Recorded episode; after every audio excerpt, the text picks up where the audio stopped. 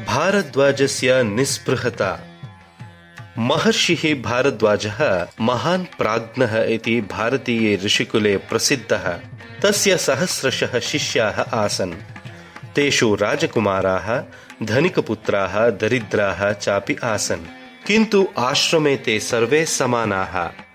भारद्वाजः सर्वानपि प्रीत्या पालयति स्म। भारद्वाजः वृद्धः जातः।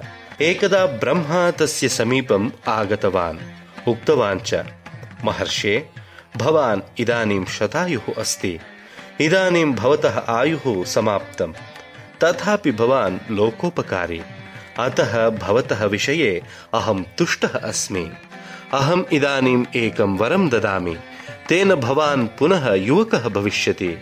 पुनः शतवर्षपर्यन्तं जीवतु इति ब्रह्मदेवस्य अनुग्रहं श्रुत्वा आश्रमवासिनः आनन्दिताः।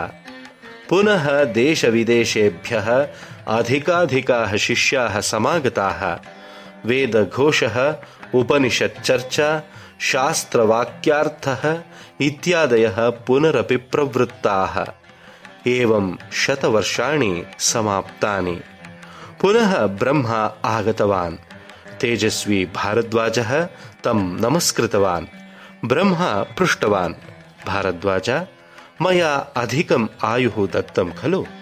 कथं सः कालः भवता यापितः इति? भारद्वाजः उक्तवान्, देव, मया पूर्वापेक्षया अधिकाधिकम् अध्ययनं कृतम्। अध्यापनकार्यमपि कुर्वन् अस्मि इति।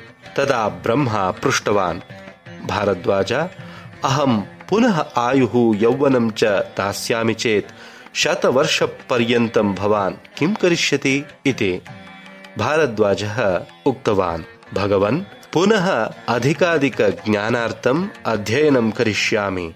पुनः अपि अधिकाधिकशिष्यान् अध्यापयिष्यामि इति। किं, विवाहः, पत्नी, पुत्रादयः वा न अपेक्षिताः? किं, सुखं न अभिलाषति भवान्? इति पृष्टवान् ब्रह्मा। भारद्वाजः उक्तवान् देव शिष्याः एव मम पुत्राः। वेदपरम्परां रक्षामि।